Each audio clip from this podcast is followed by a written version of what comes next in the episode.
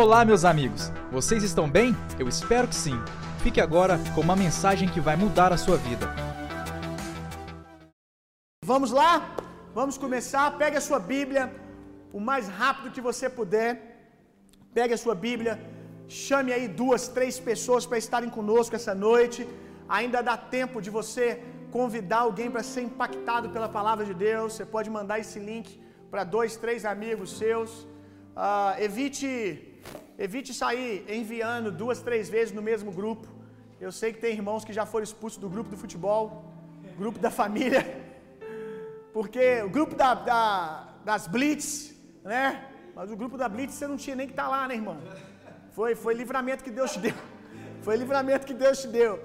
Mas os irmãos foram expulsos do grupo de futebol, ah, grupo de time, porque saíram mandando para todo mundo, mas seremos perseguidos por causa do Evangelho, amém, irmãos? Aleluia! Mande só uma vez, não seja chato.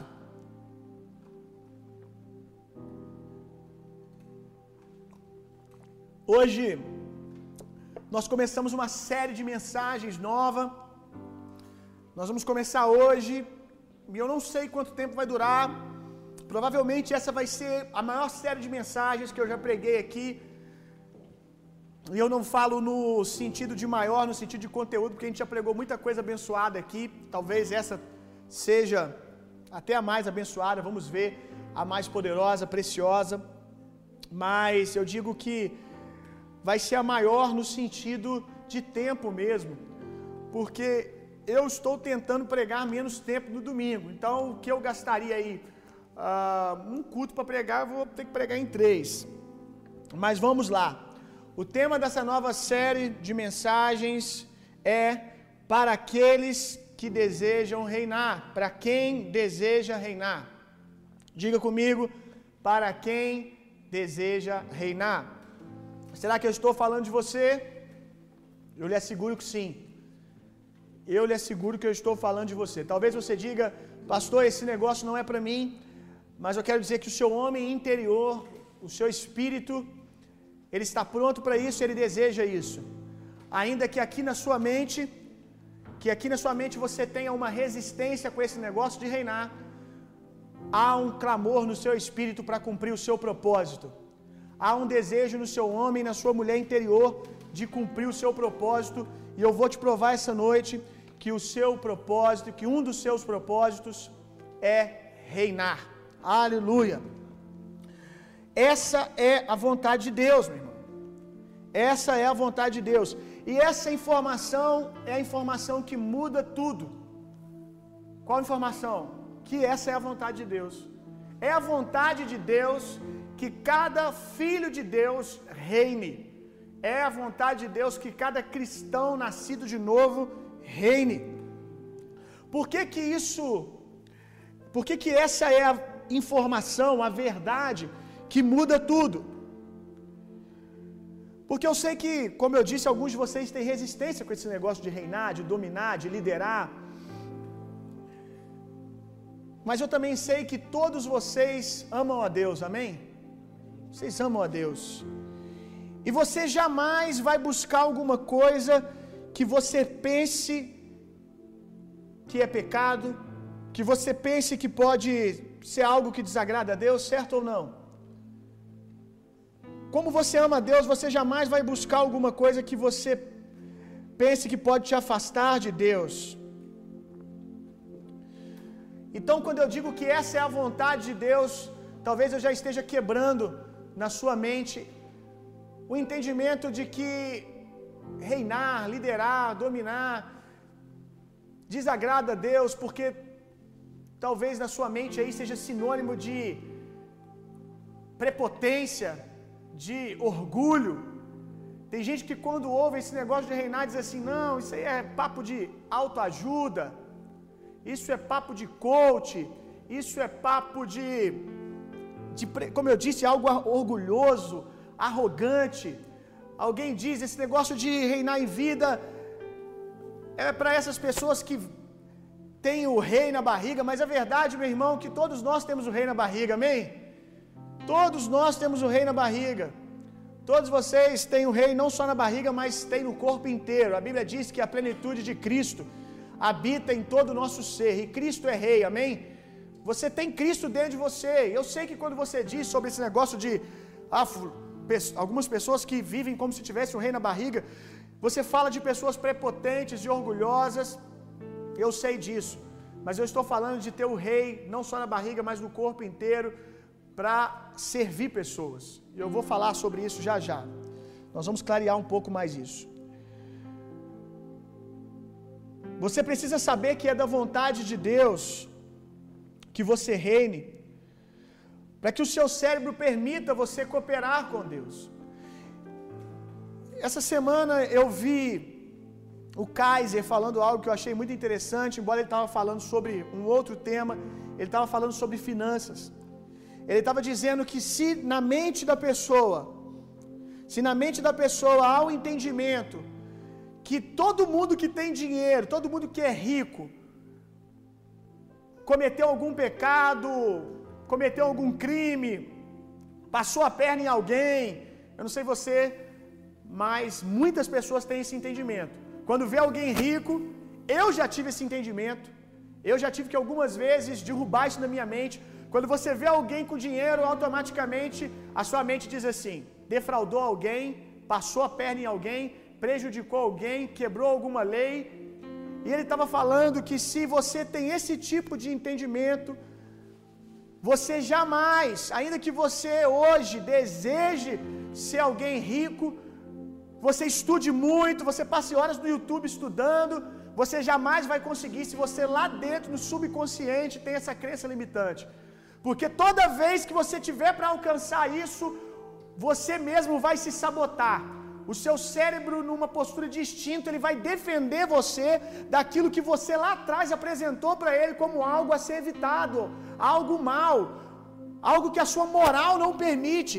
Então, quando você vai, por exemplo, licitamente na sua profissão, galgar posições maiores, ser uma, uma referência na sua profissão, quando você está quase conseguindo, quando você está avançando, você se auto-sabota, você tem uma crise emocional, você acorda de manhã, você bota tudo a perder. Por quê? Porque existe uma crença limitante, existe um, uma semente plantada lá atrás de que esse negócio de rico é sinônimo de gente que burlou as regras, que é imoral, que cometeu algum pecado, que passou a perna em alguém.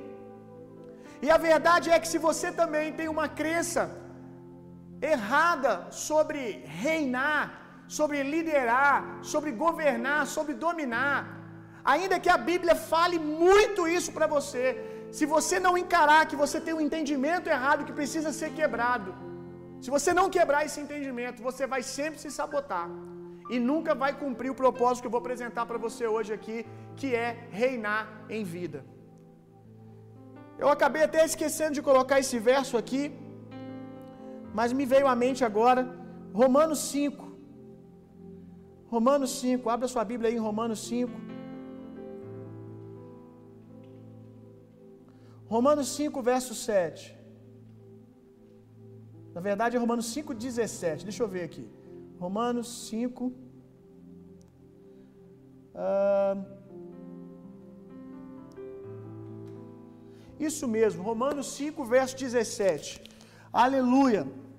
Pois se pela transgressão de um só homem a morte reinou por meio desse, muito mais que re, os que recebem da transbordante provisão da graça. Quantos aí receberam a graça de Deus? Aleluia. E o dom da justiça reinarão em vida por intermédio de um único homem, Jesus Cristo. Eu vou definir mais tarde aqui hoje para você o que é reinar no original. E você vai ver que no original reinar é o que nós pensamos, obviamente, e em algum momento a gente até luta contra, que é estabelecer governo, a gente quer espiritualizar o negócio, como se reinar fosse, sei lá, alguma coisa espiritual, apenas no mundo espiritual. E você vai ver que não. E aqui Jesus não está falando sobre reinar amanhã. É fato que existe uma esperança de reinarmos na eternidade juntamente com Ele. Talvez eu fale sobre isso hoje também. Na eternidade, nós vamos reinar com Cristo. Alguns vão ter governo, a gente vai julgar até os anjos. Mas isso já começou. O texto aqui não diz que nós vamos reinar amanhã. Na plenitude de todas as coisas diz que aqueles que receberam a graça e o dom da justiça reinarão em vida. Será que o apóstolo Paulo não disse o que ele queria dizer? Será que ele queria dizer uma outra coisa? Não, meu irmão. Está óbvio aqui. Ele fez questão de dizer reinar em vida. Quem está vivo aí? Amém? Você está vivo? Você nasceu de novo, você está vivo agora, respirando.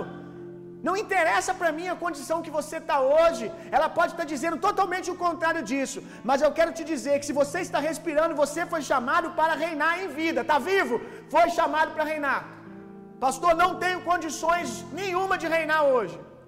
E talvez quando você pensa isso, a primeira coisa que vem é a sua condição financeira. A primeira coisa que eu quero mudar é a sua mente, meu irmão. Eu quero te tornar próspero na sua mente. Eu quero que você, nessa série de mensagens, desenvolva uma mentalidade de realeza, meu irmão. É sobre isso que eu estou falando. É você primeiro agarrar aquilo que Cristo fez. E aquilo que Cristo fez vai, aquilo que Cristo fez vai trazer frutos. Aleluia! Reinarão em vida. A verdade é que muitas vezes, quando nós vamos orar, eu falei isso aqui quinta-feira e vou repetir hoje de novo. A verdade é que muitas vezes, quando nós vamos orar, pedindo coisas para Deus, pedindo a Deus provisão, pedindo a Deus direção, pedindo a Deus cura, muitas vezes nós vamos para a presença de Deus, e o tempo que nós passamos ali, Deus tem que gastar esse tempo nos convencendo que nós podemos aceitar ser abençoado. O tempo que ele poderia gastar nos abençoando, nos dando, ele tem que primeiro descruzar os nossos braços. Ele primeiro precisa tirar os nossos braços que estão para trás. Por que, que nossos braços estão para trás? Por que, que os nossos braços estão cruzados? Nós falamos com a nossa boca que nós queremos, mas a nossa postura de coração diz que nós não merecemos. Nós falamos, Deus me abençoa, mas lá no fundo tem uma crença limitante dizendo: você não merece, você não é digno, por causa de uma mentalidade de consciência de pecado. E aqui diz que reinarão em vida aqueles que receberam a graça de Deus e o dom da justiça, aqueles que têm na sua mente a revelação de que não há nenhuma separação mais entre eles e Deus, não existe mais nada que impeça Deus de os abençoar. Por mais que Deus queira, meu irmão, se na sua consciência existe uma frase como eu não mereço, eu não posso, eu não consigo, Deus vai passar o seu devocional inteiro tendo que tentar te convencer a receber aquilo que Ele quer dar a você. Um dia o um homem chegou até Jesus, um homem chegou até Jesus e disse: Senhor, se tu quiseres, tu podes me curar. E a maioria de nós oramos assim. Acontece que esse homem não tinha um entendimento pleno de quem era Jesus. Então a ele cabia essa pergunta: se tu quiseres, pode me curar. Mas é uma tristeza, nós que temos a palavra que revela exatamente como Deus pensa, como Jesus é, nós ainda oramos perguntando para Deus se é a vontade dele aquilo que ele já escreveu que é. Senhor, se tu quiseres, tu podes me curar. E a resposta de Jesus continua sendo a mesma: eu quero. E às vezes no nosso período de oração, Jesus passa o nosso devocional inteiro falando no pé do nosso ouvido: Eu quero, você é amado, você pode em Jesus, agora você pode receber isso, meu filho. E nós ficamos tentando convencer a Deus que nós não merecemos. Quando eu falo sobre reinar em vida, muitos de vocês ficam lá no subconsciente. Isso não é para mim. Você pensa a maneira que você nasceu, você pensa como você foi concebido, você pensa a sua profissão, você pensa a sua conta bancária, você pensa a sua saúde agora.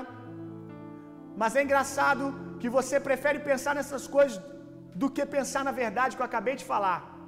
A Bíblia está dizendo que em Cristo Jesus, aqueles que receberam a graça de Deus e o dom da justiça devem reinar em vida. Será que as verdades que você está me apresentando agora são mais verdades do que a palavra de Deus? Não. Fique com a palavra de Deus. Nós precisamos derrubar esses entendimentos de miséria que estão na sua cabeça. E eu não estou falando agora, pare de fugir para os seus lugares de defesa. Ah, vem, vem ele falar de dinheiro. Eu não estou falando de dinheiro. Eu estou falando de uma mentalidade de justiça, uma mentalidade que concorda com Deus, que diz que você pode receber aquilo que Jesus conquistou para você na cruz. Aleluia! Glória a Deus. Aleluia.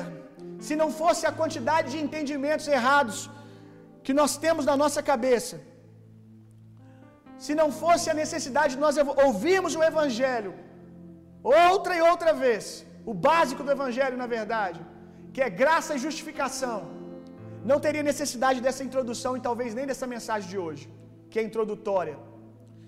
Vamos lá. Você nasceu para reinar, amém? Posso te provar isso com a palavra de Deus? Se a palavra de Deus te convencer, você larga o que você pensa, larga as suas experiências e fica com a palavra de Deus. Então vamos lá. Você nasceu para reinar. Gênesis capítulo 1, verso 26. Concorda comigo que se você quer saber a vontade plena de Deus para o ser humano, você tem que ir em duas Gênesis. A Gênesis do homem no Éden, Adão antes de cair, e depois você vai ver a confirmação em Jesus. Amém? O segundo Adão, que é a plenitude da vontade de Deus. Gênesis 1, 26. Vamos lá, abra a sua Bíblia, deixa a palavra de Deus convencer você.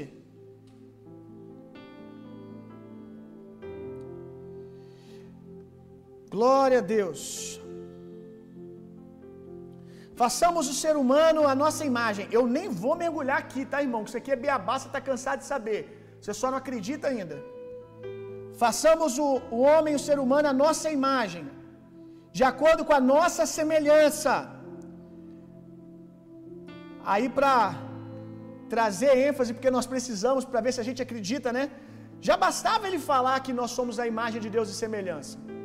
Que nós já deveríamos saber que Deus governa, Deus reina. Então, se a imagem é semelhança, obviamente, nós vamos fazer a mesma coisa aqui na terra.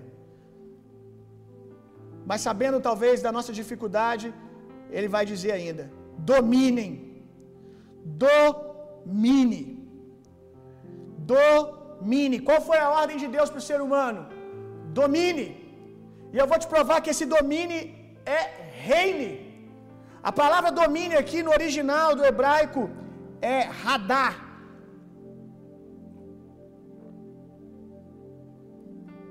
Eu não sei se a pronúncia é exatamente essa. Radar. Que quer dizer aquele que governa. É a mesma palavra usada em 1 Reis, capítulo 4, verso 24. Em 1 Reis, capítulo 4, verso 24. Abre aí, vamos abrir, bem rapidinho. Está falando do poder do reino de Salomão. Quantos sabem que Salomão era um rei? E quando vai se referir ao domínio de Salomão, do seu reino, a palavra usada para o domínio, o reino de Salomão, o governo de Salomão sobre os outros reis, é a palavra Radá. Salomão dominava, reinava todos os reinos a oeste. Salomão reinava, dominava todos os reinos a oeste do Eufrates. Então, para falar sobre o que o rei Salomão exercia, usa a mesma palavra lá de Gênesis. E Salomão, como rei, ele faz o que? Ele domina. Ele domina por quê? Porque ele rei, ele reina. E é usado a mesma palavra.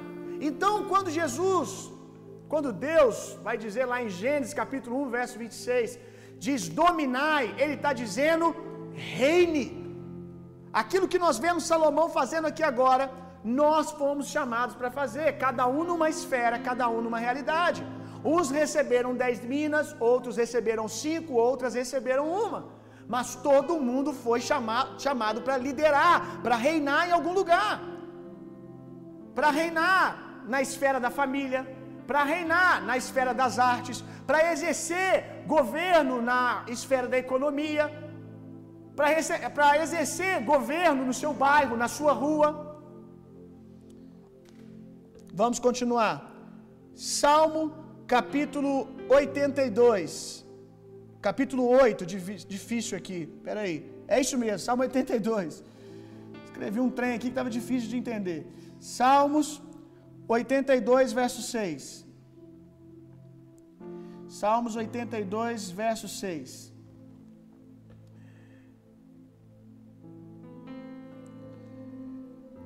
Se você tem problema com Deus te chamar de rei, vai ficar pior agora, hein?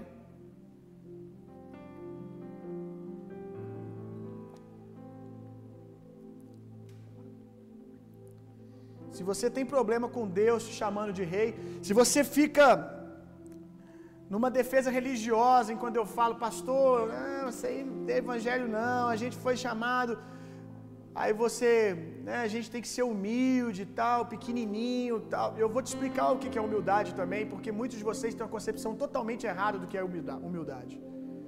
Se você tem problema em ouvir sobre reinar, por causa desse, desse falso conceito que você tem de humildade, que na grande maioria das vezes é uma miséria travestida de humildade. Eu declarei: Vós, os juízes, sois como deuses. Obviamente com letra minúscula. Aí você diz: Não, pastor, isso é um problema de tradução. Então vou apertar você. A palavra aqui que o salmista usa para dizer que os juízes eram semelhantes aos deuses, inspirados pelo Espírito Santo, é a palavra Elohim. Se você jogar Elohim num dicionário grego, você vai ver que outras vezes essa palavra é usada para Deus. E aqui está sendo usada para falar de líderes, de juízes, de autoridades. Isso mostra que Deus não é religioso como eu e você. João capítulo 10, verso 34. Jesus ele vai mencionar esse texto. Então você concorda comigo que se o salmista não usou a melhor palavra, Jesus agora vai trocar a palavra, né? Ele vai trazer uma palavra que não dê essa ideia de deuses com letra minúscula. Será? João capítulo 10, verso 34.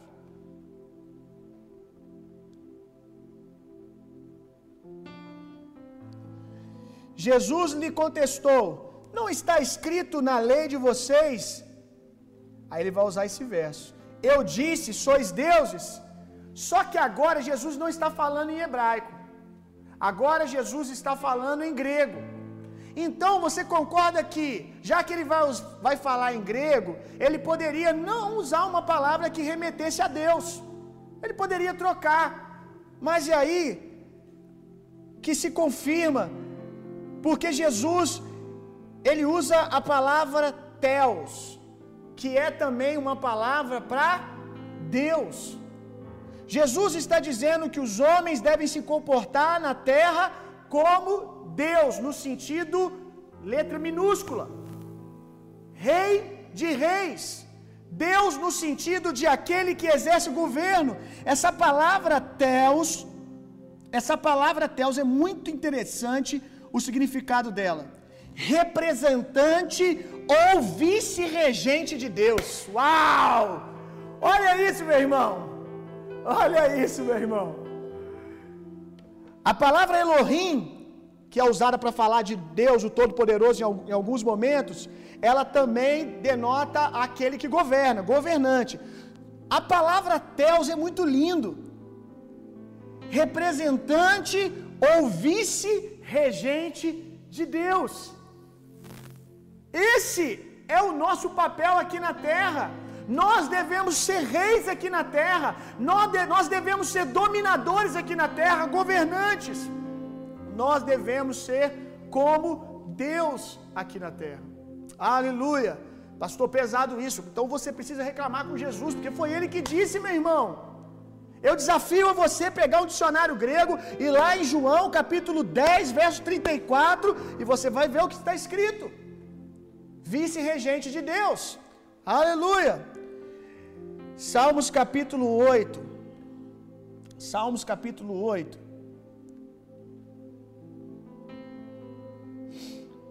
A gente ainda está falando, você nasceu para reinar.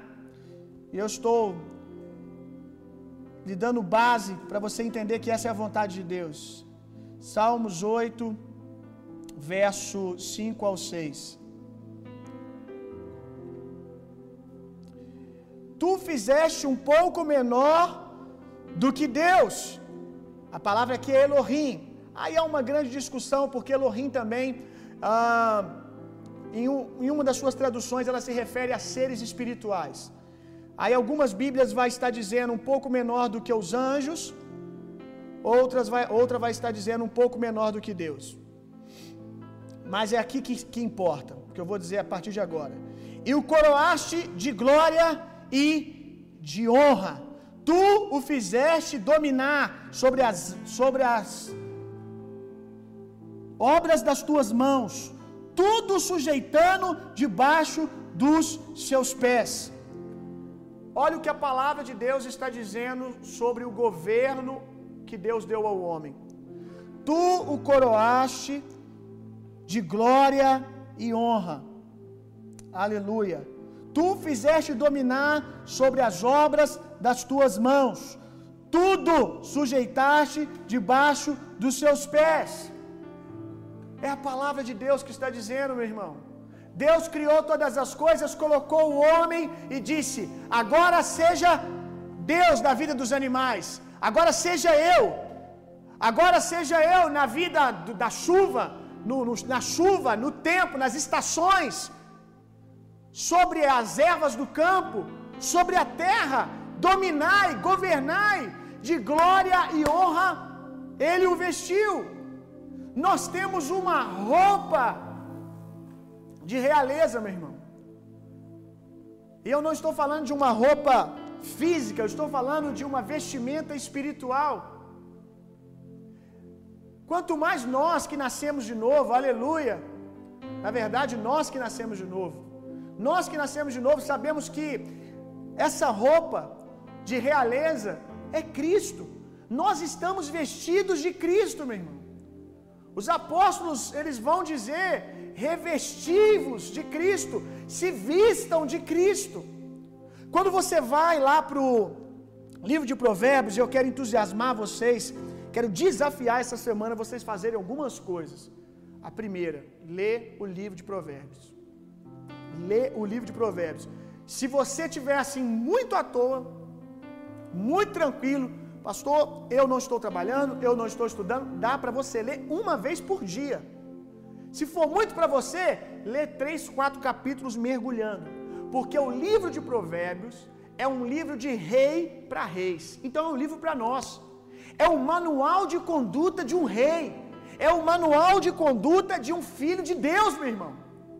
Ali é o rei Davi instruindo seu filho Salomão. Porque tudo que Salomão escreve, logo no início ele diz: Eu aprendi aos pés do meu pai. Eu aprendi essas coisas, eu aprendi a priorizar a sabedoria aos pés do meu pai. Obviamente, muitas outras coisas ele aprendeu inspirado unicamente pelo Espírito. Mas algumas coisas o Espírito deu a ele por meio do pai. Ele começa o livro de Provérbios dizendo que ele se assentava aos pés do pai dele para ouvir que ele deveria priorizar, que ele deveria dar valor à sabedoria. Ali no livro de Provérbios vai ensinar como os reis falam. E eu tenho lido intencionalmente, buscando melhorar a minha maneira de falar, a minha maneira de me relacionar, a minha maneira de me vestir, a minha maneira de me comportar com o tolo, com o ímpio, com o homem mau. Ali vai ensinar tudo isso, como que um sábio se porta diante de outro sábio. Ali vai nos ensinar que diante de um sábio você tem um comportamento, diante de um tolo você tem outra. Diante do homem mau, do homem perverso você tem um comportamento. Diante de um, do homem simples e humilde você tem um comportamento. Ali vai ensinar como os reis andam. E é interessante que o livro de Provérbios, que é o livro da sabedoria, vai deixar claro para nós quem é a sabedoria. Porque eu não sei se a Natália vai nos abençoar terça-feira agora pregando uma mensagem preciosa que ela pregou para as mulheres. As mulheres foram, foram é, priorizadas aí, foram favorecidas. Ela pregou sobre sabedoria. Talvez ela nos abençoe terça-feira aí. Hashtag aí todo mundo. Fala, Nathalie. Prega para nós. E ela estava ensinando, e uma das coisas que ela compartilhou é que o livro de Provérbios vai dizer que na fundação do mundo, enquanto Deus criava o universo, a sabedoria estava lá com ele. E a sabedoria, a árvore de vida, e ele vai falando, o Salomão, o escritor do livro de Provérbios, e você vai claramente tendo entendimento que a sabedoria não é outra coisa senão Cristo. Cristo é a sabedoria, meu irmão. Então, se nós devemos nos vestir de Cristo, como Cristo se veste? Vai no livro de Provérbios, porque ele se veste como um rei. E aqui eu não estou falando de roupas caras, eu estou falando de realeza, de se comportar como um rei, de falar como um rei. Eu estava vendo lá ah, como os rapazes devem se comportar com as moças, como as moças devem se comportar para com os rapazes, falando como você deve ser um rei para uma rainha, uma rainha para um rei, como as moças devem falar, como as moças devem se comportar ou não devem. E eu vi que muitas das moças cristãs e rapazes cristãos, eles são reis dentro, mas ninguém vê realeza fora. Porque dentro Jesus fez uma linda obra e deu a eles a capacidade de reinar, de andar e falar como reis. E talvez eles tenham uma capacidade, talvez não, com certeza, cada um deles tem uma capacidade linda, absurda, poderosa. Mas às vezes vai numa entrevista de trabalho e ninguém percebe isso. Jesus, mas eu tenho coisas tão preciosas dentro de mim. Por que, que as pessoas não percebem? Porque você não aprendeu que você deve se vestir como um rei. E agora eu estou falando da cultura. A Bíblia diz que a coroa dos reis é a sabedoria. E nós lemos aqui Salmos 8 que de glória e honra coroaste o homem. Isso aqui é o homem antes da queda. Isso aqui não é o homem caído. O homem antes da queda, eu vou falar no decorrer dessa mensagem sobre homens de Deus que eles entravam nos ambientes e os ambientes todos mudavam. Naturalmente, nada podia estar acontecendo, mas eles entravam no lugar, era como se um tapete vermelho fosse colocado e todas as atenções voltavam-se para eles. E muitas vezes esses homens não tinham postura física de guerreiro. Eu não posso mergulhar hoje, senão eu prego duas horas. Eu, eu já gastei mais tempo que eu devia aqui, irmão. Já estou perdendo para o Eric. Também você não pode ser bom em tudo. Em tempo de pregação, eu não sou bom. Estou aprendendo ainda, estou na escola. Eu peco nisso porque eu falo muito e perco vocês, né? E no livro de Provérbios vai ensinar também que você tem que, ó, saber dosar a sabedoria. Tô lendo, tô lendo. Vai melhorar, Galoso. Galoso está aqui na maior incredulidade, mas Deus está fazendo. Aleluia. Onde eu estava mesmo, Galoso me atrapalhando, olha. Ah, sim. Alguns homens eles entram e o ambiente todo é transformado. Eu vou falar aqui em um dos dias sobre o jovem Davizinho. Davizinho, ele não tinha postura de guerreiro, grandão, fortão, tanto que quando Samuel foi na casa dele, achou que todos os irmãos dele era na verdade o escolhido de Deus para reinar, porque era tudo fortão.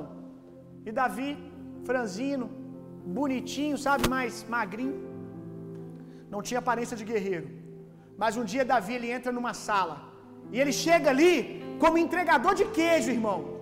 Quem vai ouvir o entregador de queijo no meio de uma guerra que o pau está quebrando? Você quer ouvir um especialista, meu irmão. Você quer ouvir um homem que tem medalha no peito. Você quer ouvir alguém que carrega uma espada, não alguém que carrega uma sacola de queijo. E detalhe, esse jovenzinho, ele vai até o rei. Que rei para para ouvir o entregador de queijo que é só o entregador de queijo? É porque quando esse jovem chega, ele já tinha sido ungido rei. E ele não ficou só na unção espiritual, ele deixou a mente dele se tornar uma mente de rei. Então Davi falava como um rei. Ele podia não ter uma carcaça de guerreiro, podia não ter medalhas no peito, podia não ter um, um, um contexto de vida de rei, mas ele falava como um rei, ao ponto de um rei parar para ouvir ele e não questionar quem era, quem é você para estar tá falando aqui. Mandar ele calar a boca. Volte outra hora, moleque. Nós estamos no meio de uma guerra. Não, parou para ouvir. Porque de glória e honra os vestiste. Quando nós temos a consciência na mente, meu irmão, de realeza, isso começa a ser exalado, meu irmão. Reis, quando entram em ambientes, tudo muda. Tudo muda. E eu te digo isso por experiência própria, graças a Cristo, graças à graça de Deus. Às vezes eu entro em salas, tá todo mundo conversando e com uma palavra a conversa muda. Todo mundo quer te ouvir, ou às vezes sem falar nada, alguém pede para você falar. Porque você exala majestade, glória e honra. Mas você precisa acreditar nisso primeiro, meu irmão. Aleluia. Então, primeira coisa que você vai fazer essa semana, ler o livro de Provérbios. Depois eu vou te dar dois filmes para você assistir. Já que você está, fica em casa, né? A, a, a, a propaganda é fica em casa, então você vai ficar em casa se edificando. Apocalipse capítulo 1, verso 6. Vamos ler. Apocalipse capítulo 1, verso 6.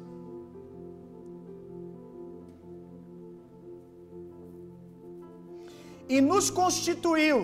Quem constituiu? Deus. Não é o Bill com a pregação dele aqui agora. O Bill está só te contando o que Deus fez. E nos constituiu reino e sacerdotes. A palavra aqui para reino, a palavra aqui para reino é basileus. E nos constituiu basileus. E nos constituiu basileus. Eu vou ler mais um texto que é usado a palavra basileus. Está aqui em Apocalipse também. 5:10.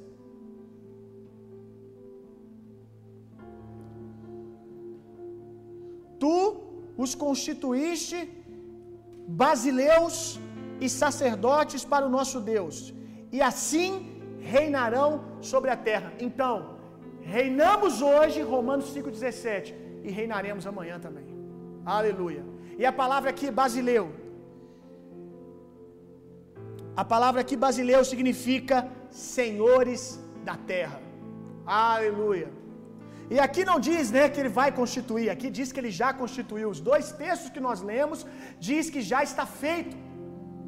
Quando Cristo Jesus subiu aos céus, aleluia, e nos deu redenção, ele nos constituiu sacerdotes, mas nos constituiu também basileus, senhores da terra. Aquilo que nós perdemos lá em Gênesis capítulo 1, recebemos de novo em Cristo Jesus. Nós éramos basileus antes, o pecado nos roubou isso e deu autoridade para o diabo. Quando o problema do pecado foi resolvido em Cristo Jesus, basileus de novo, senhores da terra. Aleluia. E a criação está aguardando a manifestação dos senhores da terra, daqueles que vão reger bem a terra. Eu estava lendo Provérbios, diz que até a criação do justo, ela é bendita. Os animais dos justos são bem tratados, embora eu precise dizer que ali não está dizendo que não pode comer eles. Mas até comer a gente vai, até ele virar comida, a gente vai tratar direitinho. Depois eles tratam de nós. Aleluia, glória a Deus. Pessoal que é vegetariano não gostou. Mas tudo bem, irmão, não tem problema. Mas diz que até a criação do justo, ela é bendita, ela é abençoada. Aí diz que a criação do ímpio, do, do, do homem caído, sofre. Eu já vi isso tantas vezes, meu irmão. Cresci em sítio. Quantas vezes eu vi animaizinhos sofrendo na mão de homens perversos, a, custo de, a troco de nada. não era para se alimentar, era só para trazer sofrimento. Aí aqui diz que o do homem justo, nós, amém? O animalzinho é abençoado, é bem tratado. Aleluia. Apocalipse capítulo 19, verso 16. Nos últimos dias eu tenho estado numa perseguição com o pessoal vegetariano, né, gente? Quero pedir perdão. Na verdade é inveja, porque eu já tentei virar vegetariano algumas vezes e não consegui. Mas eu vou conseguir, irmãos. Até o final dessa vida eu vou. Fé em Deus, aleluia. Eu não estou brincando agora, estou falando sério. Eu já tentei algumas vezes e não consegui. Vamos lá. Apocalipse capítulo 19, verso 16. Em seu manto, sobre a coxa, está escrito este nome. Sobre o seu manto, sobre a coxa, está escrito esse nome. Como o Senhor vai vir nos céus? Como o Senhor vai vir? Ele vai vir com uma marca na coxa. E nessa coxa diz que ele é rei dos reis, senhor dos senhores. Aleluia! Aqui também não é uma base bíblica para você fazer tatuagem, viu, irmãos? Não é sobre isso o texto. Eu também não estou dizendo que você não pode fazer, não é o tema da mensagem. Mas ele vai ter uma marca na coxa. Ele vai vir marcado na coxa, e na coxa está escrito: Rei dos reis e Senhor dos senhores. Rei de reis. Aleluia. Deus não virá celebrando, preste atenção nisso aqui. Jesus não virá celebrando os filhos imaturos. Jesus virá celebrando os filhos ruiós. Aqueles que sanam a expectativa da criação. A Bíblia diz que a criação aguarda pela manifestação dos filhos de Deus, os filhos maduros, que vão o quê? Governar a criação, que vão abençoar o mundo pelo seu governo e domínio. Quando Jesus vier, ele não vai vir celebrando os filhos mimados e imaturos, ele vai vir celebrando os filhos que se tornaram reis e que estão governando. Rei dos reis, Senhor dos senhores. Aleluia! Glória a Deus. Que tipo de rei nós somos?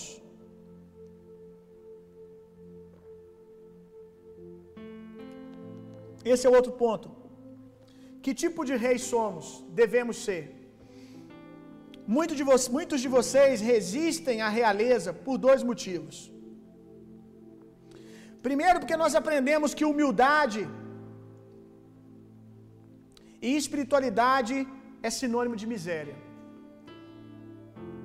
Quanto mais miserável você for, no jeito de falar, no jeito de se comportar, no jeito de falar, no jeito de vestir, no jeito de viver, isso é uma teologia franciscana. Quanto mais miserável você for, mais espiritual você parece. É o que alguns pensam. Mas humildade não tem nada a ver com, com, com miséria. A pior coisa que.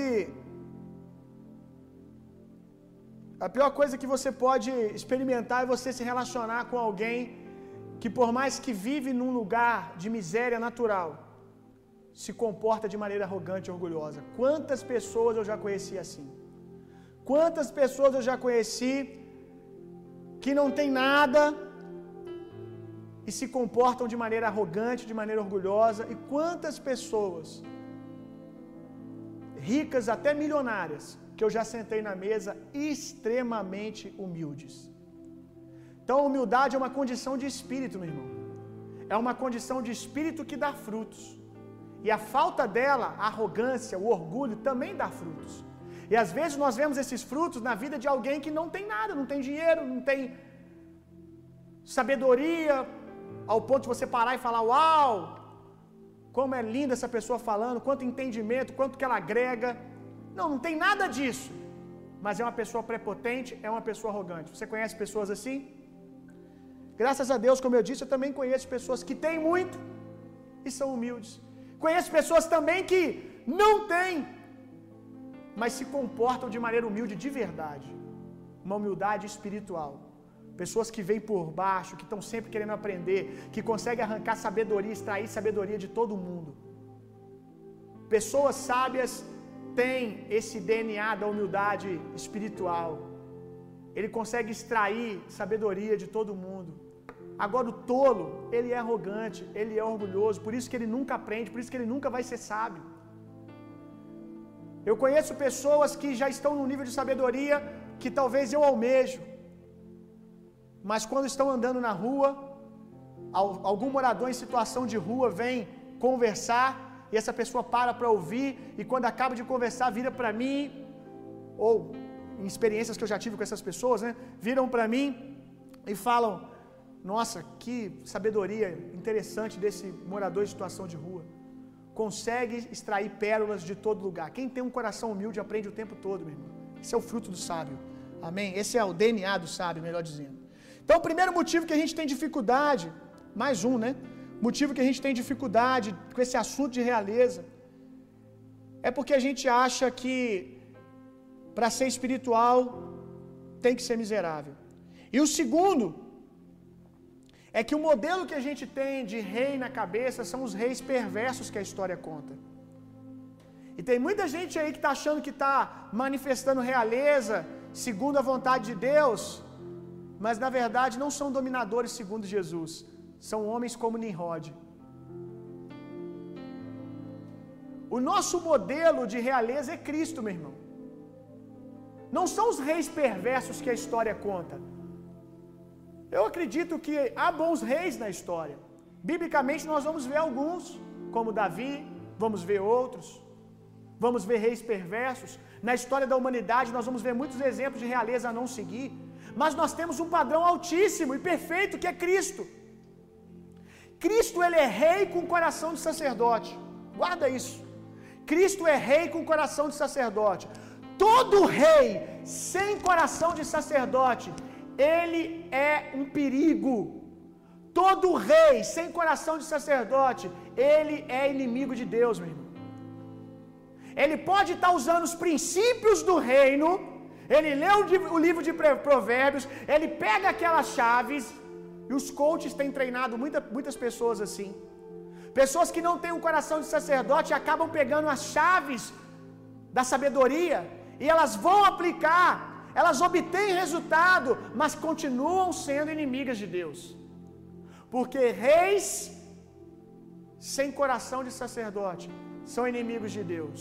Por mais que nós olhamos para eles e vemos coisas que nós admiramos e que inclusive deveríamos aplicar. Eu vou falar em algum momento da mensagem aqui mais dedicadamente sobre Nimrod. Nimrod é o, o homem que liderou aquela empreitada da Torre de Babel.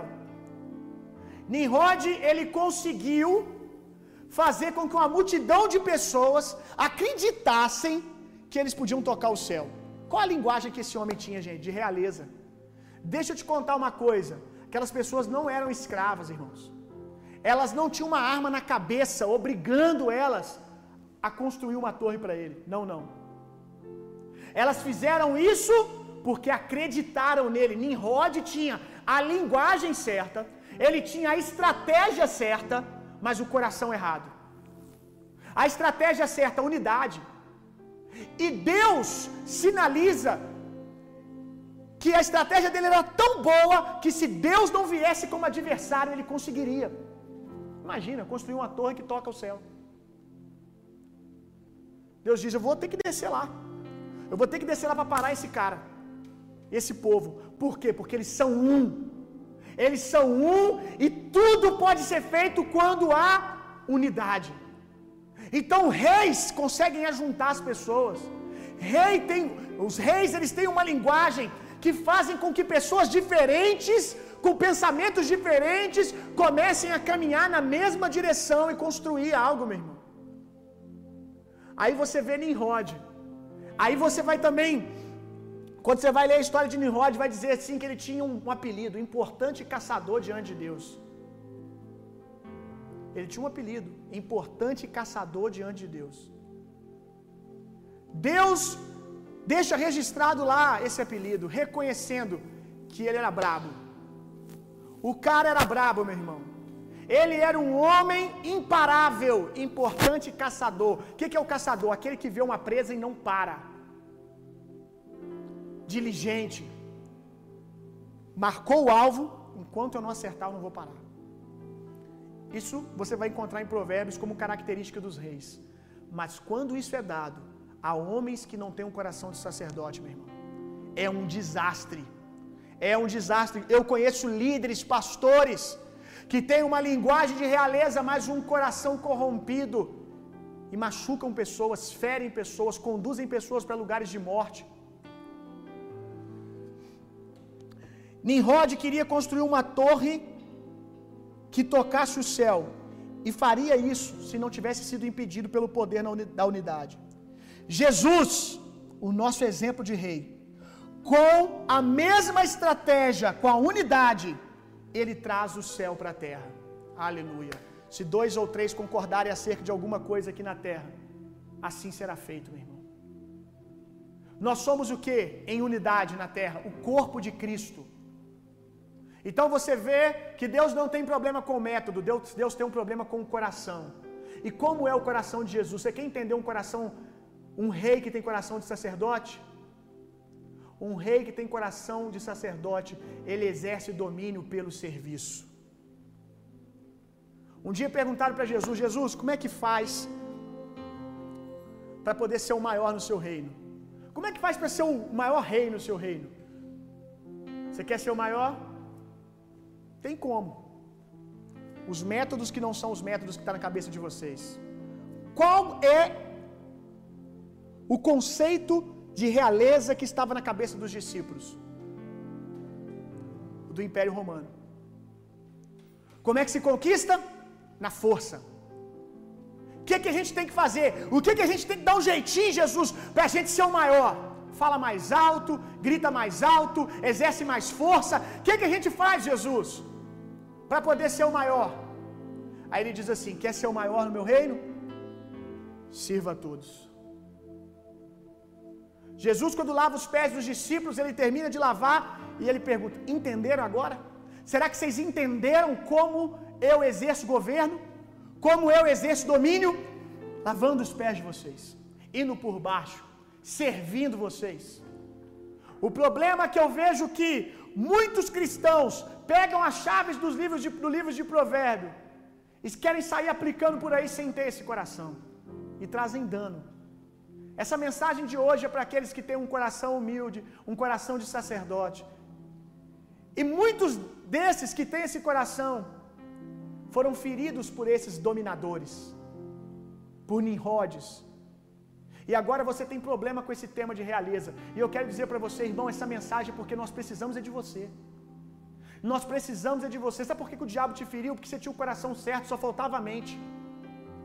Aí usou alguém que tinha mente não tinha o coração e te feriu. E hoje você resiste. E nós precisamos de alguém como você. Deixa eu te fazer uma pergunta. O que, que é mais fácil, irmão? O que, que é mais fácil? Te dar um coração novo ou uma mente nova? Talvez você diga, pastor, para Deus tanto faz. Para Deus tanto faz. Mas nós estamos pregando para crentes, meu irmão. Nós estamos falando de crentes aqui. Os reis da terra são filhos de Deus já. Então vamos lá. Para você que nasceu de novo, o que, é mais fácil? Dar um novo coração ou uma mente nova? Primeiro, que eu não posso te dar um novo coração, mas eu posso renovar sua mente pela pregação da palavra. Segundo, que o coração daqueles que nasceram de novo, Deus já deu, meu irmão. Deus já deu. Se eles não querem manifestar esse coração, nada mais pode ser feito. Nada mais pode ser feito. Então você tem o que é mais precioso, que é o coração. Nós conhecemos muita gente que já tem a mente extraordinária, mas não adianta. Alguns que não são cristãos que não querem nascer de novo. E nós não podemos fazer nada com eles. Mas com você que já tem o coração certo, meu irmão, você só precisa fazer a sua mente concordar com aquilo que Jesus fez no seu coração. Eu consegui ser claro. Eu preciso que com a sua mente você renove a sua mente, meu irmão, e comece a concordar com a obra que Jesus fez no seu coração. Nós precisamos de sacerdotes que reinam. Se todas as pessoas com coração puro que eu conheço não tivessem problemas em reinar, nós estaríamos servindo essa cidade muito melhor. Quantas pessoas com recurso, com a mente, com, com a inteligência correta, que eu penso, nossa, essa pessoa seria uma bênção para o reino de Deus. Aí a gente fala, vamos orar para fulano se converter. Nós temos que mudar isso. Nós queremos que os, que os homens grandes da nossa cidade se convertam sim, todo mundo é importante para Jesus. Mas nós não podemos fazer disso um escape. Esse é o ponto. Ah, o jeito é essas pessoas se converterem. Não, irmão, tem um jeito mais fácil. O jeito mais fácil é você que está me ouvindo, que já tem o coração correto, um coração nascido de novo, começar a renovar a sua mente e entender que você nasceu para reinar. E talvez você vai ser um evangelista, a sua vida, que vai influenciar um homem desse. E ele vai ser alcançado por Jesus. E já não será mais para que ele venha prover, porque você já está fazendo isso, ele vai vir somar. Amém? Glória a Deus. E eu já estou aqui falando o último ponto, o que os reis fazem.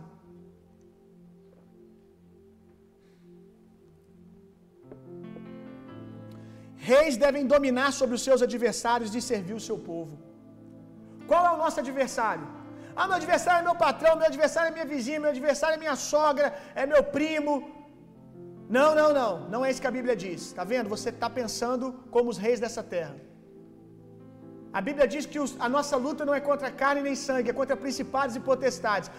Nós devemos dominar contra principados e potestades. E tem gente que tentando dominar o que ele chama de adversário, que é o vizinho, ele está servindo o adversário dele de verdade, que é o diabo. Deu para entender? Para tentar, tentando dominar pessoas, pessoas nós não dominamos, pessoas nós servimos. Pessoas nós conduzimos não pela força, mas pelo serviço que gera influência, e quando gera influência, as pessoas livremente nos seguem, meu irmão. Aí nós construímos, coisa, construímos o reino de Deus, construímos coisas extraordinárias na terra. Tudo que eu construí até hoje foi porque Deus tem me dado a graça de ganhar o coração de pessoas incríveis como essas que estão servindo aqui agora, como os voluntários que estão em casa. Nenhum deles estão comigo porque eu disse que se me abandonassem receberia uma maldição. Nenhum deles estão comigo porque eu apontei no rosto, no olho deles, na cara deles e disse: Porque Deus me revelou que você tem que caminhar comigo. Se você não caminhar comigo, a mão de Deus vai pesar. Nenhum deles estão comigo por causa disso. Todos eles estão porque o coração está convertido ao meu. E porque o meu coração está convertido ao deles. Todos eles estão sendo conduzidos pela força da influência. Eles me viram morrendo por uma causa, eles me viram me sacrificando por uma causa, servindo por uma causa, e o coração deles queimaram dizendo: "Essa é a minha causa também. É por isso que eu quero gastar a minha vida, é por isso que eu quero dar a minha vida. Eu vou caminhar com esse cara." Pare de tentar dominar pessoas, meu irmão. Você está se comportando como Nimrod, está se comportando como inimigo de Deus. E como eu disse, exercendo domínio sobre as pessoas, você acha que está lutando contra os seus inimigos, mas na verdade você está servindo o seu inimigo, que é o diabo. Ferindo, machucando, amaldiçoando pessoas. Vamos continuar. Pessoas nós servimos, irmãos. Nós dominamos é principados e potestades. Nós, ao invés de quando alguém te fere, irmão, ao invés de você falar com o espírito que está agindo nessa pessoa, em libertar essa pessoa, você fala mal da pessoa, você critica a pessoa, você se torna um maldizente, e é uma coisa que Deus abomina. A Bíblia diz que Deus abomina aquele que, que contribui com contendas entre os irmãos. Ao invés de você dizer espírito imundo, vai embora. Principados e potestades, nós dominamos porque nós temos toda a autoridade no nome de Jesus. Quando nós vemos enfermidade, quando nós vemos maledicência, quando nós vemos mentira, quando nós vemos divisão, quando nós vemos espírito de miséria, o que, que nós falamos? Vai embora. Quando nós vemos inimigos de Deus, a doença, a maldição, essas coisas nós dominamos no nome de Jesus, irmão. Aleluia. Pessoas nós favorecemos. O nosso reis, o nosso reino, desculpa, o nosso reino os reis do Senhor devem favorecer os outros. As pessoas que estão ao seu redor, elas estão sendo sugadas ou elas estão sendo enriquecidas com a sua autoridade, com o seu governo, irmão.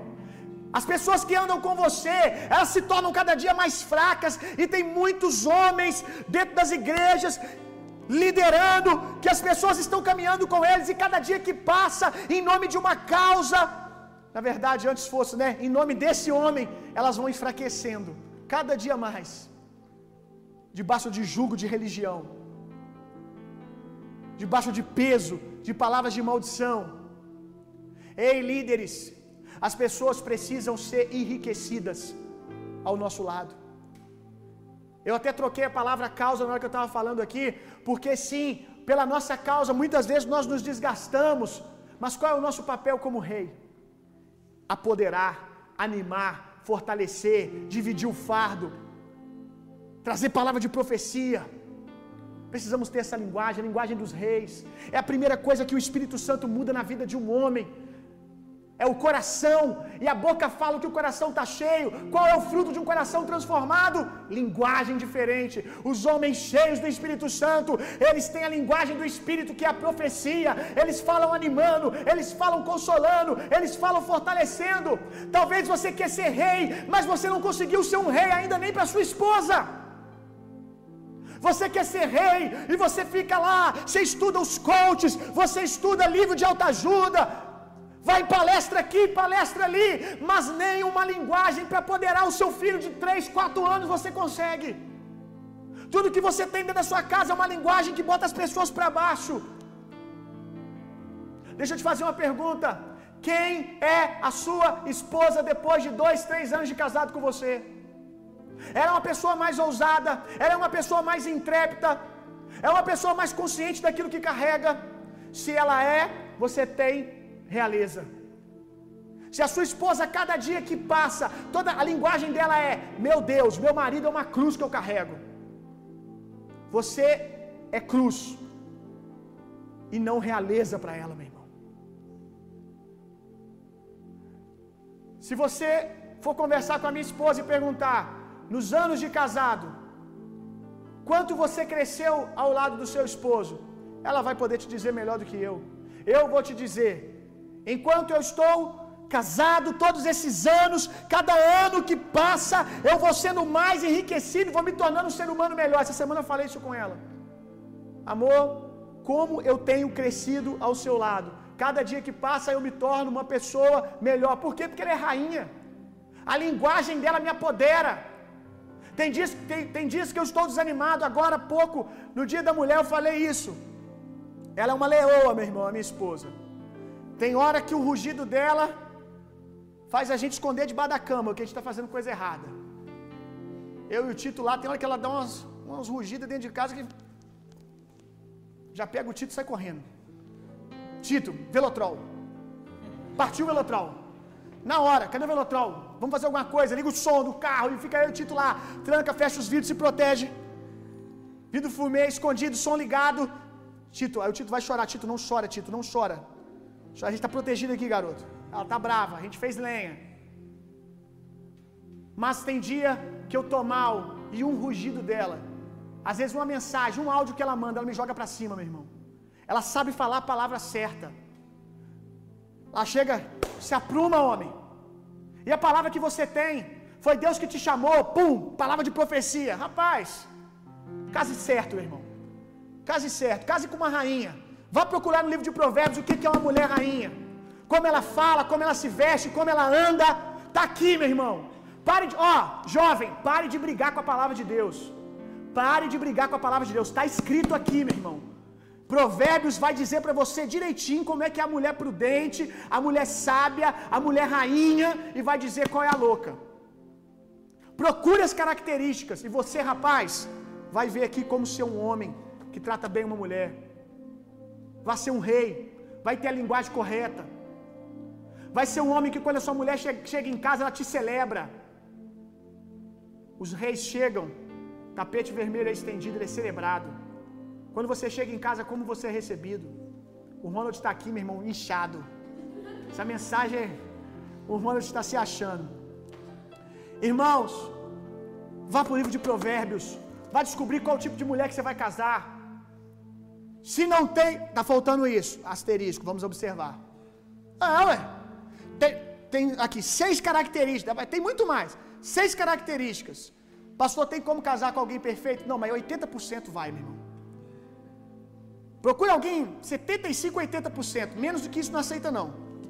Procura lá. Porque também tu não é, tu não é 100%, você vai exigir 100% de quem? É ferro afiando ferro depois, meu irmão. É pau quebrando. É ou não é, Ronald? Vai ajustando o resto para ficar 100%. O Ronald tá casou 85 e tá 86%. 35 anos de casado.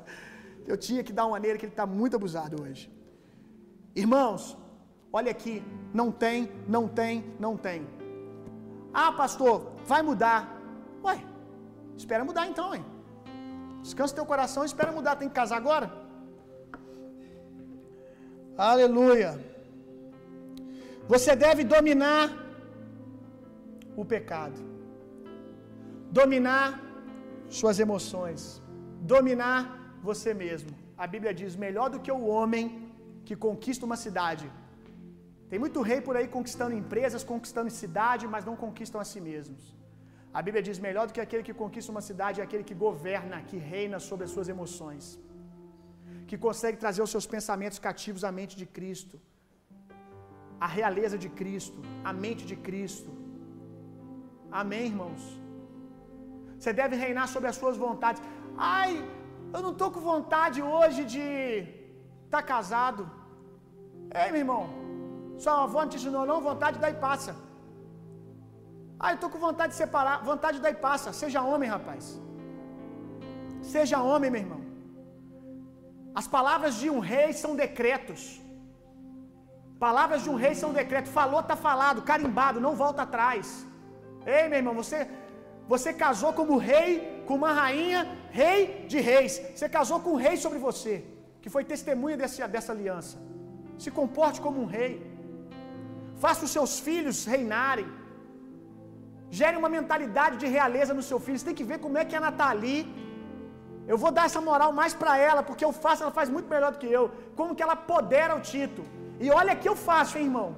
E olha que eu tomando banho ali com ele, eu apodero ele, libero palavras na vida dele. Irmão, não consigo ganhar da Natália. É o dia inteiro apoderando o garoto. Não tenho dúvida. Eu não tenho dúvida do rei que ele vai ser sobre a terra, meu irmão. E quando você pensa em Tito, você vai lembrar de rei, que foi inclusive um rei perverso. Mas Tito significa aquele que é chamado, revestido de honra, meu irmão. Meu filho foi chamado para ser um homem honroso, para ser um homem que aonde ele passa, ele manifesta honra, realeza, domínio do reino de Deus. Amém. Glória a Deus. Vai limpar a barra aí de Tito. Glória a Deus. Dominar sobre o pecado, irmão. Eu não entendo pessoas que dizem que amam a mensagem da graça de Deus,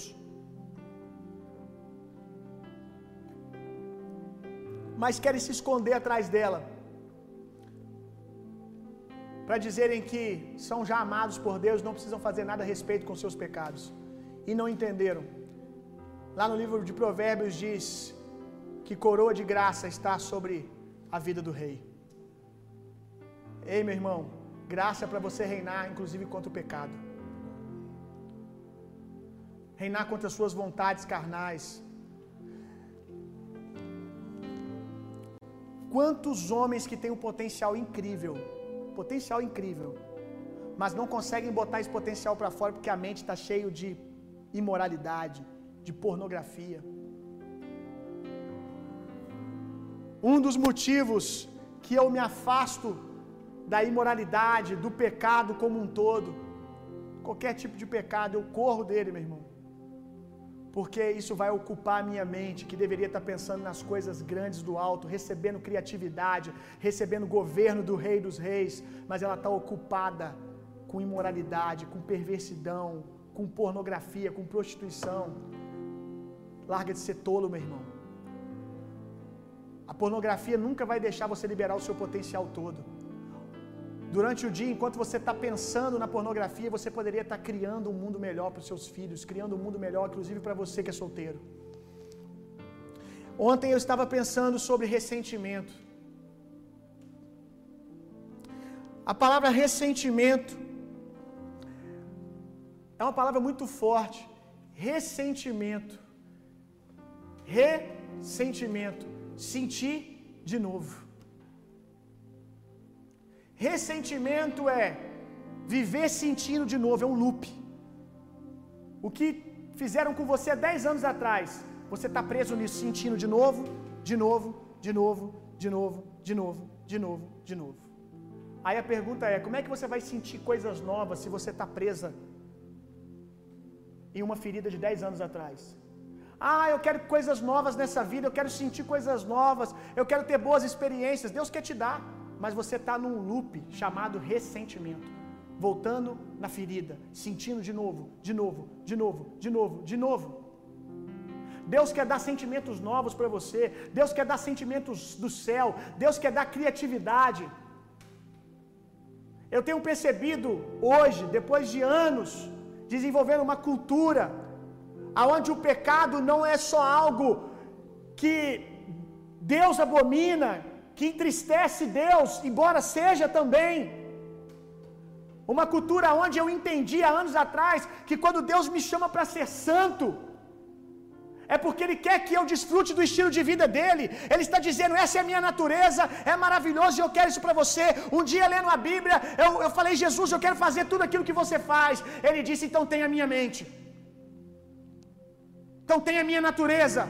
E eu disse: qual é a sua mente? Qual é a sua natureza? Santidade. A mente de Jesus estava livre para criar coisas, para governar, porque ela não estava presa nesses loops de pecado, de ressentimento, de raiz de amargura. E hoje eu vivo fruto disso, meu irmão. Se você for andar comigo, é uma ideia atrás da outra. É criatividade em excesso, meu irmão. Tem hora que eu tenho que frear. É toda hora, pum, pum, pum, pum, eu tenho que falar, Jesus, eu não posso usar isso. Às vezes eu estou orando, Jesus, eu levo meus pensamentos cativos à sua mente, porque essa ideia é boa, não é para agora, ou essa ideia é boa, mas não é para mim fazer, porque nem toda ideia que eu tenho é para mim fazer. Mas a minha mente não para de criar, meu irmão. Ela não para de tentar melhorar as coisas ao meu redor o tempo todo. Isso não foi de um dia para o outro, isso foi renovação de mente. Quando a minha mente foi sendo limpa dos pensamentos da perversidão, da imoralidade, agora ela tem tempo para sentir o céu. E ainda, não que eu tenha alcançado, irmão. Todas as coisas, tem muita obra aqui ainda, mas uma coisa eu faço, eu prossigo para o alvo, meu irmão. E se um dia eu tiver a oportunidade de contar minha história para você, você vai ver uma história de alguém que inúmeras vezes teve motivo para se, depois de ser ferido, ter se agarrado à ferida e permanecido lá. Mas eu decidi não ficar no dia que me feriram, no dia que eu me feri, porque muitas vezes fui eu mesmo que me feri com a minha imbecilidade, com a minha burrice. Eu decidi não ficar lá, eu decidi prosseguir, meu irmão. Prossigo para o alvo, Deus tem coisas grandiosas para mim. Comece a ter prazer em limpar sua mente. Eu tenho prazer em renovar minha mente, porque eu fico me perguntando: Jesus, esses homens que marcaram a história, muitos deles não temiam o Senhor, eles não podem ter uma mente mais incrível que a minha, que tem uma mente de Cristo. Eu fico louco com isso, meu irmão. Aleluia. Glória a Deus. Eu preciso concluir, irmão. Já perdi para o Eric, já perdi para o Caio, perdi para todo mundo. Vou ganhar de quem agora? Meu Deus. Eu preciso concluir. Ah, Jesus.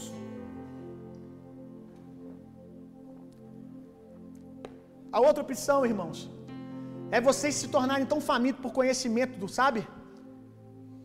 Porque o sábio, ele é faminto por conhecimento. Você se tornar isso, que eu posso pregar três horas, irmão. Minha igreja tem que ter só rei. Minha igreja tem que ter só sábio. Minha igreja tem que ter só gente com fome de conhecimento para poder pregar três horas. Conclusão, vamos lá, meu irmão. Eu preciso concluir. Vou tomar um puxão de orelha da minha rainha chegar em casa. Hoje o leão, a leoa vai rugir. Preguei mais do que eu podia. Talvez você ouvindo essa mensagem, você liberou um monte de desculpas aí. Eu acho que muitas foram morrendo no caminho, amém? Muitas já morreram e vai morrer até o final dessa série. Eu quero terminar com aquilo que eu vou começar semana que vem.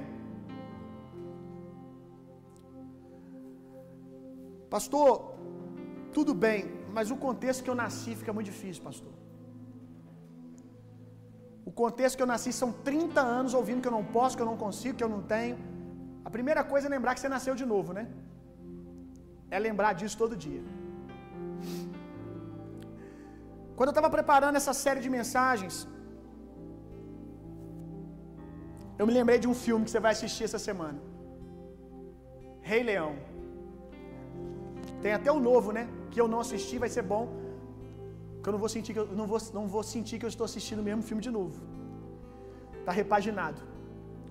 Tem um momento que eu me lembrei do filme. Quinta-feira pregando aqui que eu falei sobre consciência de justiça. É o momento que o Simba o Simba, Simba significa forte.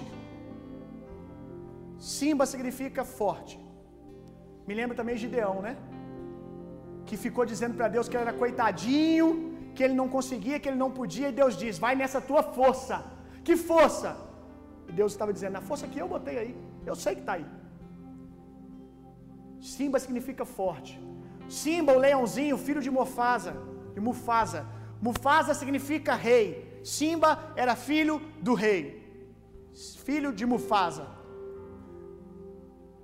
Em um determinado momento da história, ele é afastado da sua família. E ele, pequenininho, começa a crescer com um porco, um javali, que por mais que fosse simpático, ainda era um porco. Era um leão crescendo com um porco. E talvez você cresceu com porcos. Talvez você cresceu num contexto de falta, que não dizia nenhum momento quem você era. Mas um dia o evangelho chegou para você, meu irmão. Um dia, a amnésia que o pecado trouxe, porque no meu livro, se você não leu o meu livro, vá ler, tem um momento lá que eu acho que eu, que eu escrevendo três livros ao mesmo tempo, irmão. Então, às vezes eu acho que está num e não está, mas eu acho que está nesse. Que eu falo sobre o que o pecado fez. O pecado ele trouxe em nós uma espécie de amnésia. A gente esqueceu da onde a gente veio, qual é a nossa linguagem, quem a gente é. Aí vem Cristo Jesus andando na terra, e ele não veio para esfregar na nossa cara, para dizer quem, olha quem eu sou. Ele não veio dizer isso. Ele veio dizer: olha quem vocês podem ser. Tudo que Jesus fez, ele fez não só para dizer que Deus pode fazer, ele fez para dizer vocês podem fazer. Esse é o plano ó, que vocês esqueceram. É assim que reis andam na terra. Multidões paravam para ouvir Jesus, ele pregava uma coisa dura. Ai, pastor, e todo mundo embora. No outro dia estava lá o dobro. Ficava chateado na hora, mas quando ia para casa, eu preciso ouvir esse cara. Tem que voltar. Tem que voltar para ouvir ele de novo. Linguagem de realeza, meu irmão. Aleluia! Um dia Jesus veio para quebrar o feitiço do pecado, para nos lembrar de quem nós somos. E quando nós vamos lendo a palavra, nós vamos lembrando quem nós somos, nós vamos vendo quem nós deveríamos ser, como nós devemos falar. E um dia o Simba, um dia o Simba tem uma cena que é incrível do filme. Ele vai na beira de um rio, e quando ele olha a água como um espelho, reflete para ele uma imagem. Ora ele via ele, ora ele via o pai dele. E naquela hora ele sentiu fome de voltar para reinar. Tá tudo muito legal aqui, eu tenho bons amigos aqui, tal, bacana, legal. Mas um fogo nasceu no coração dele. Não foi para isso que eu nasci. Eu nasci para andar no meio de leões. Eu nasci inclusive para governar, para favorecer esse porco. Para tornar a vida desse porco e desse lemure, é um lemure, né? Melhor. Você nasceu para tornar a vida dos seus amigos, inclusive lá do mundo, melhor. Para tornar o sistema desse mundo melhor, desse mundo porco, que jaz no maligno, para trazer o sistema do reino de Deus e favorecer a vida das pessoas. Ele olha para aquilo e ele diz: Eu vou voltar para casa. Nós cantamos aqui hoje, quando nós olhamos para Jesus, algo acontece, meu irmão. Quando nós olhamos para a palavra de Deus, a Bíblia diz que a palavra de Deus é como um espelho. Quando nós olhamos para esse espelho, nós vemos Jesus, e quando nós vemos Jesus, nós vemos Deus, porque Ele é a expressão exata de Deus. Nós vemos o Pai, e nós vemos como nós nascemos para ser, meu irmão.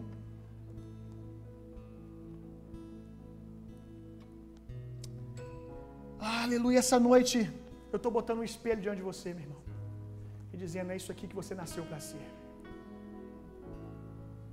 Talvez alguém tenha pensado: poxa, essa não é uma boa série de mensagens para o pastor pregar no meio de uma pandemia. do mundo crise financeira, as pessoas passando aperto, aí vem falar de reinar. Você quer que eu fale o quê, meu irmão? Você quer que eu fale o problema? Você quer que eu aumente o problema?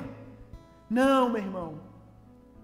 Jesus não mandou eu falar o problema, Jesus mandou eu falar ao problema. Diga ao monte, erga-te, lança-te no mar. Ei, não importa o que aconteça à minha volta, eu vou pregar o evangelho. Eu vou dizer para a montanha, erga-te e lança-te no mar. Nesses dias eu não vou pregar o que o jornal está pregando para você, o que os seus amigos estão pregando para você. Eu vou te mostrar o espelho da palavra. Eu vou te mostrar, você nasceu para reinar. Vamos, vamos, vamos, homem, reine na sua casa, reine. Pare de reinar como Nimrod, querendo reinar na força, no grito, sem um coração de sacerdote. Pare de reinar como os reis dessa terra, querendo obrigar sua esposa a te obedecer, se submeter. Sirva ela, meu irmão. Torne ela uma rainha e ela vai ver que você é um rei. Aleluia. Que bom que você chegou até aqui. Esperamos que você tenha sido impactado. Para ouvir mais, siga nosso podcast e nos acompanhe nas redes sociais.